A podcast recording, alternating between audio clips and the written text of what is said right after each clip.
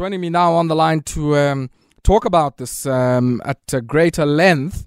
Uh, I'm joined by um, Mamokgethi Molopyane, uh, who is a mining analyst. Uh, Mamokgethi, good evening and welcome.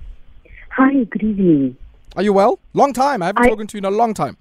I know I'm very well. I'm I'm living in the northwest at home. Okay. I'm giving the the the the, all the off-grid rural in and out of the city, Oh, but I'm well, thank you. Okay. Yeah. Uh, in mining country, of course, uh, in Bokoni yes. Yes. Um, But yeah, I mean, we talked to you tonight about not uh, platinum uh, or any of the other ores that are mined in that part of the world, but um head out to the Free State town of Jagersfontein, historically diamond mining country. Briefly, Mamokgethi, just give us some of the background uh, to Jagersfontein. As I said earlier t- on today, I I heard of this place for the first time, but it seems it certainly has been very much at uh, the center of the, you know, De Beers diamond nexus. Oh yes, absolutely. And I, I mean, it, historically has, as you have said, been a village that has, in a way, uh, propped or enabled the growth and the flourishing scene. But behind that, uh, there has been a gradual slow violence that has displaced many communities, many poor people uh, that have not really benefited for, from from mining activity. Hence, many people.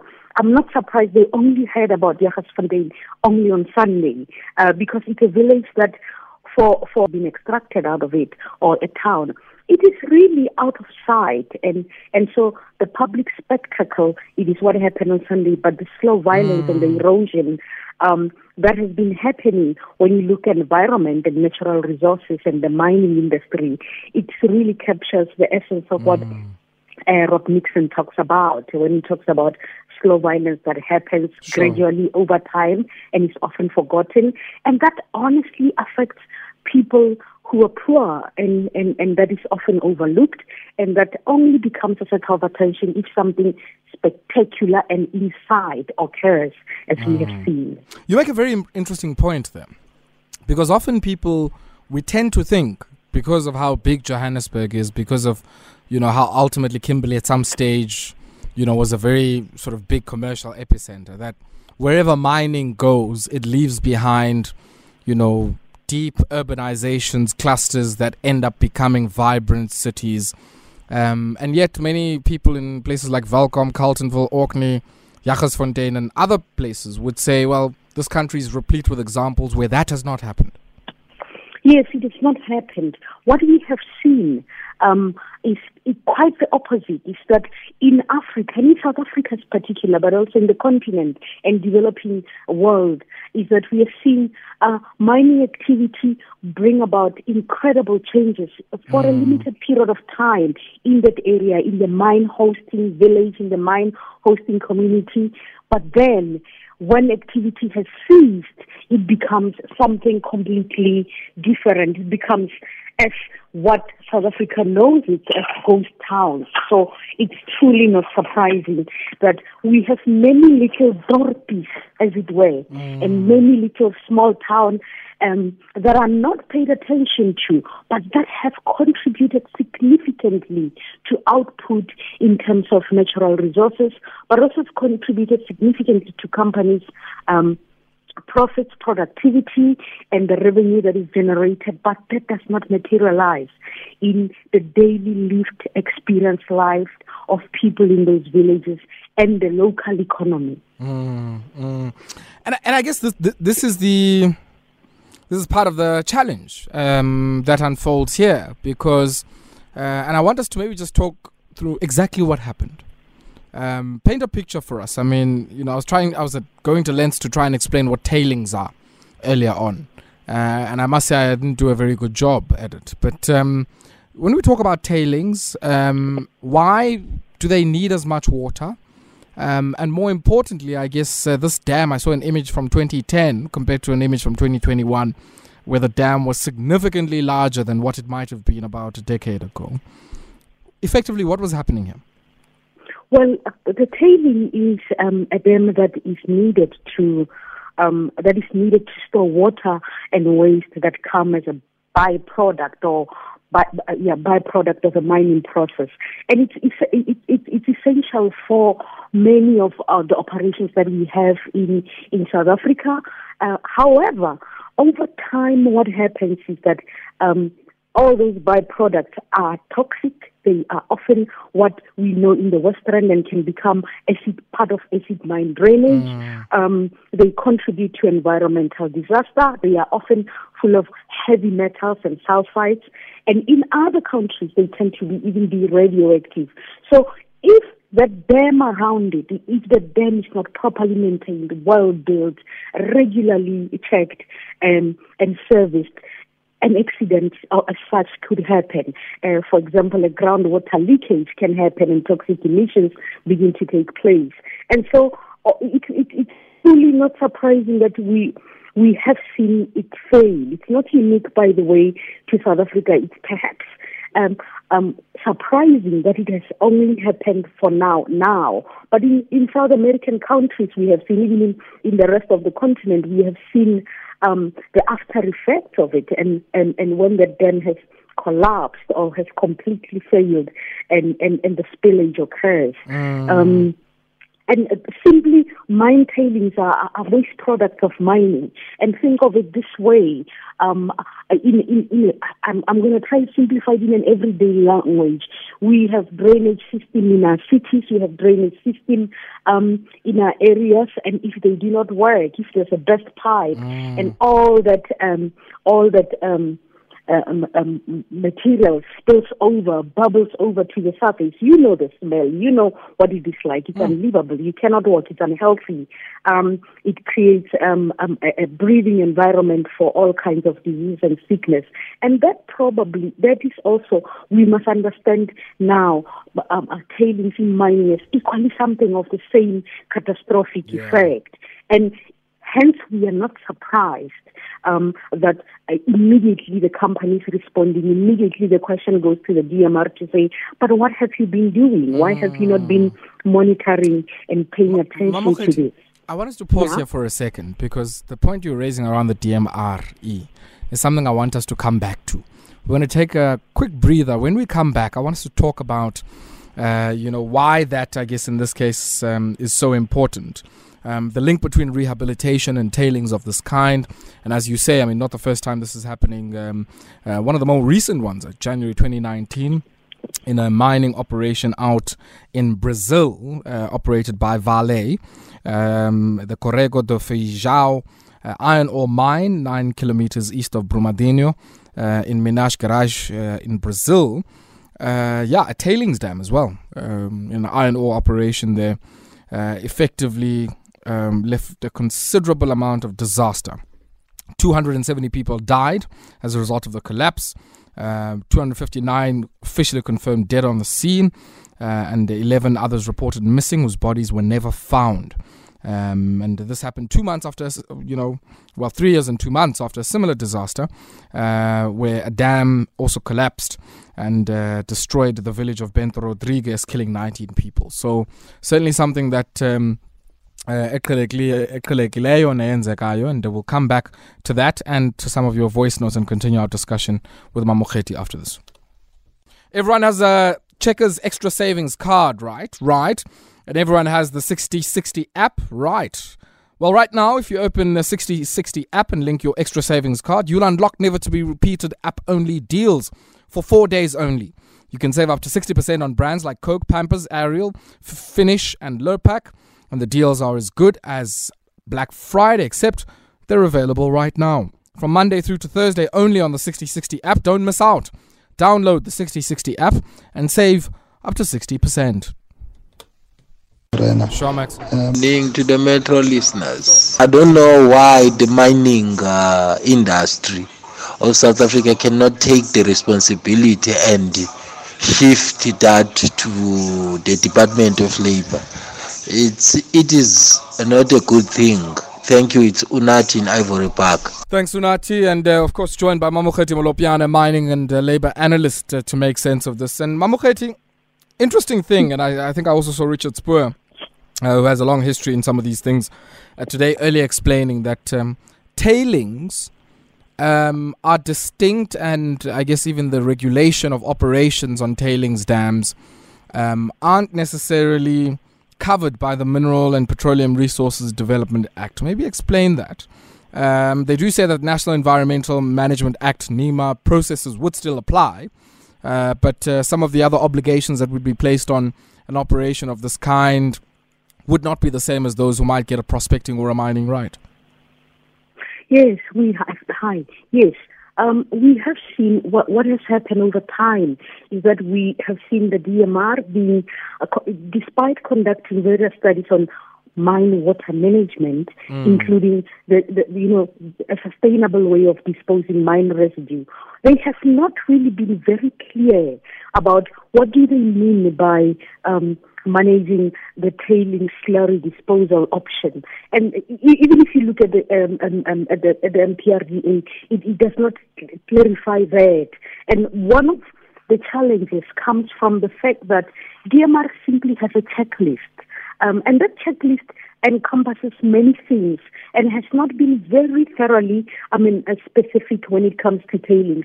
So there's a checklist that the DMR uses for licensing and monitoring um, um, um, um, operation and so forth. And as far as in terms of tail dam operations, it's very limited.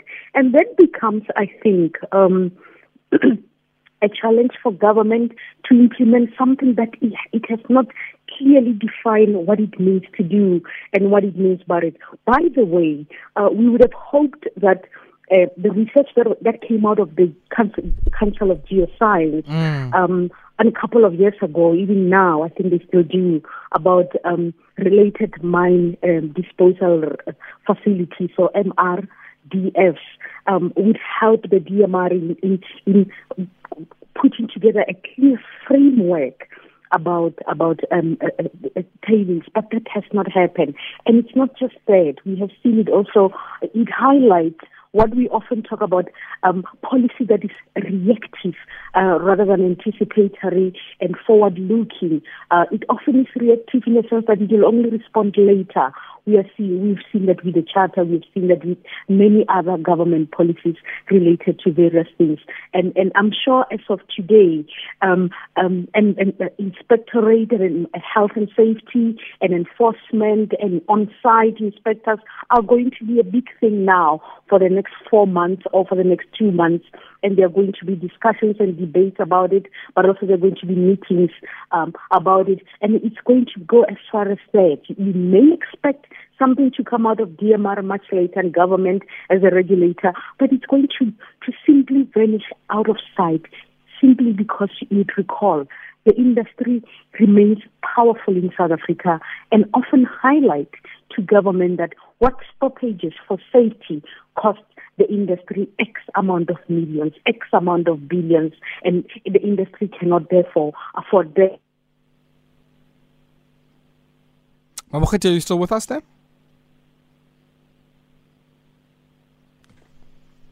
Ah, we seem to have lost Mamokgethi there. Let's try and re-establish our connection with her on a better line.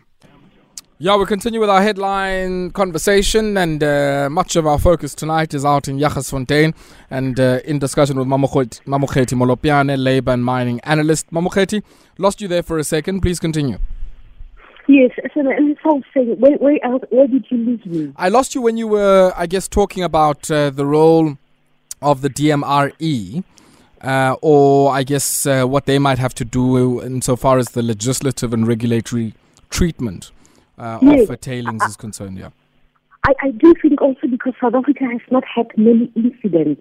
I think the famous ones are in in the northwest, ironically, um, in in in Facepan Mine and Maritzburg, mm. um, they in, in, in, between '94 and '95.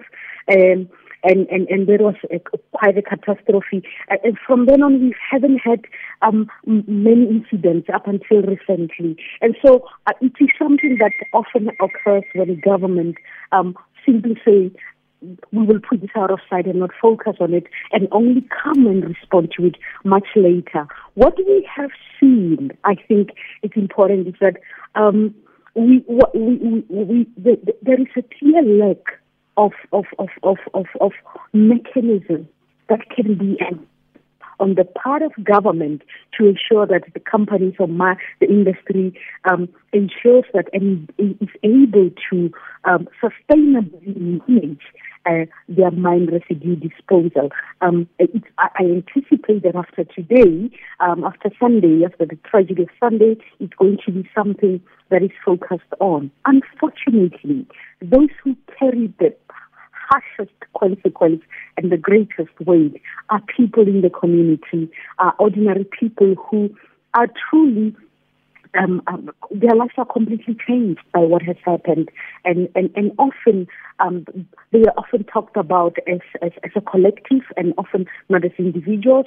So even their struggles and collect and individual grief is often overshadowed by this spectacle of an event that becomes a slow violence that erases what has happened to people, to, to the to the community and people, uh, because it is now going to be focused on what does government have to do, where is government's role, what is government's responsibility, and and and completely in a way erases the impact it has had on people socially, economically, and emotionally.